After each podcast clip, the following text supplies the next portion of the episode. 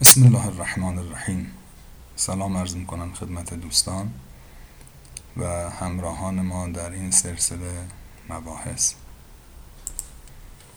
در بحث قبلی در مورد ایاک نستعین مطالبی رو خدمتتون تقدیم کردم و عرض کردم که معنای این جمله این هست که فقط از تو ای خداوند کمک می‌خواهیم.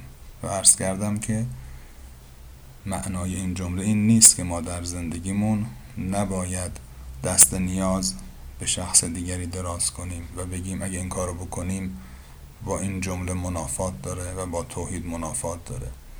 بلکه وقتی توجه داریم که همه علل و عواملی که در این دنیا هست به اذن خداوند دارن کار می‌کنن وقتی ما دست نیاز دراز کنیم به یکی از این عوامل مثلا مثال زدم بریم پزشک و بدونیم که او داره به اذن خدا عمل می‌کنه و در واقع رفتن پزشک به این معناست که می‌خوایم خداوند از این طریق ما رو شفا بده. این هیچ گونه منافاتی با توحید نداره که دفعه پیش توضیح دادم.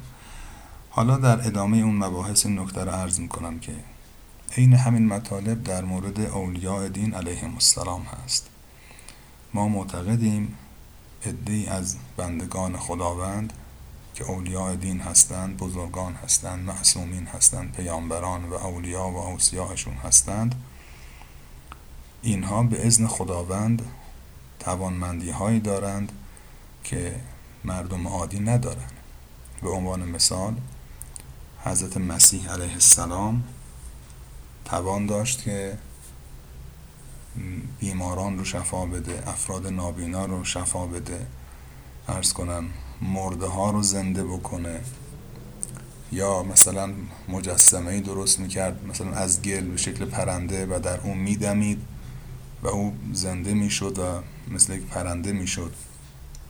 تمام اینها به اجازه خداوند بوده کمان که در سوره آل امران آیه 49 و سوره ماعده آیه 110 به این نکته تصریح شده که خداوند میفرماید که حضرت مسیح علیه السلام این کارها رو انجام می‌داد به اذن الله. حضرت مسیح خودشون میگن که من این کارها رو انجام میدم پرنده درست می‌کنم و از گل و درش میدمم زنده میشه بیمار شفا میدم نابینا رو بینا می‌کنم به اذن الله. و احی الموتا به اذن الله به اذن خداوند.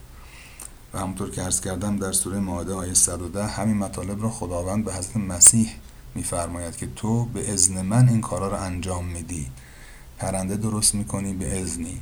درش میدمی و او زنده میشه به اذنی. بیمار و نابینا رو شفا میدی به اذنی. مرده ها رو زنده می‌کنی به اذنی.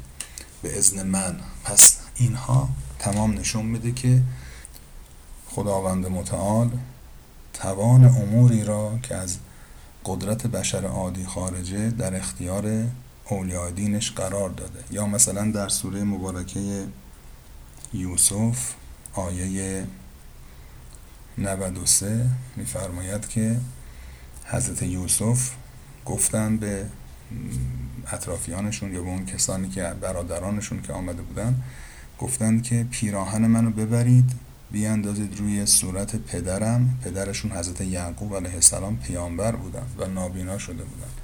گفتن پیراهن منو ببرید بندازید رو صورت پدرم تا بیناییشو به دست بیاره. اذهبوا به قمیصی هذا فالقوه علی وجه ابی یأت بصیرا پس معلوم میشه پیراهن یک پیامبر به اذن خداوند شفا میده. اونم یک پیامبر دیگر رو. یعنی اون پیامبر دیگم باید اینجا در واقع از این پیامبر استمداد کنه. پس ما می‌بینیم که این سنت یک سنت الهی که در قرآن بهش اشاره شده. ما اگر در زمان حضرت مسیح علیه السلام زندگی می کردیم و می دانستیم که حضرت مسیح علیه السلام به ازن خداوند بیمار رو شفا میده نمی‌دونم مرده رو زنده می‌کنه اگر مشکلی داشتیم خدای نکرده مریضی داشتیم بعد حال نمی رفتیم به ایشون بگیم شما به ازن خدا با قدرتی که خدا بهت داده این بیمار ما رو شفا بده. آیا اگه این کارو می‌کردیم منافات با توحید داشت؟ ما داریم میگیم به اذن خدا.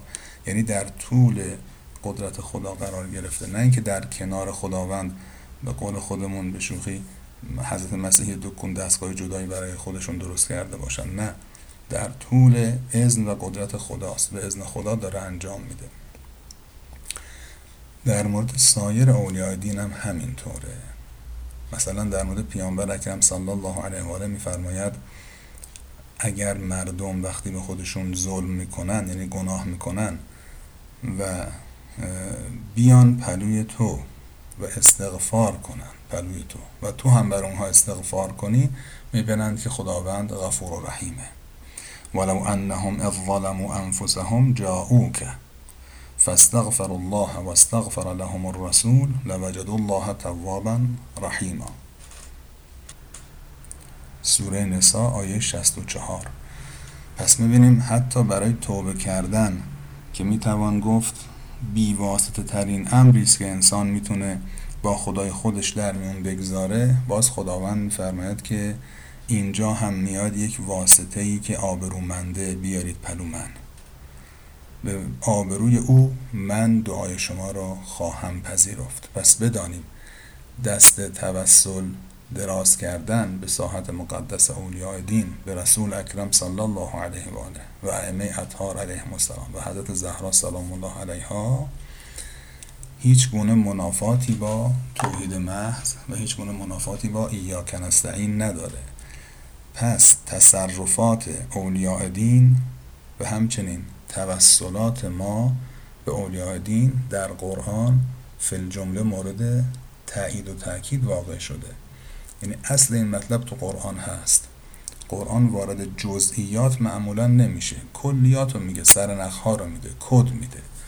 پس به ما گفته اولیاء دین می‌تونن کارایی بکنن که از عهده شماها خارجه.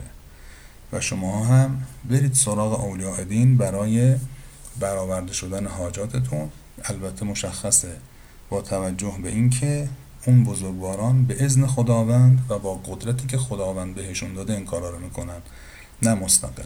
و این هیچ منافاتی با و ایاک نستعین سوره مبارکه حمد نداره بلکه کاملا در طول او هست و مورد تایید قرآنه. موفق و معید باشید. خدا نگهدار.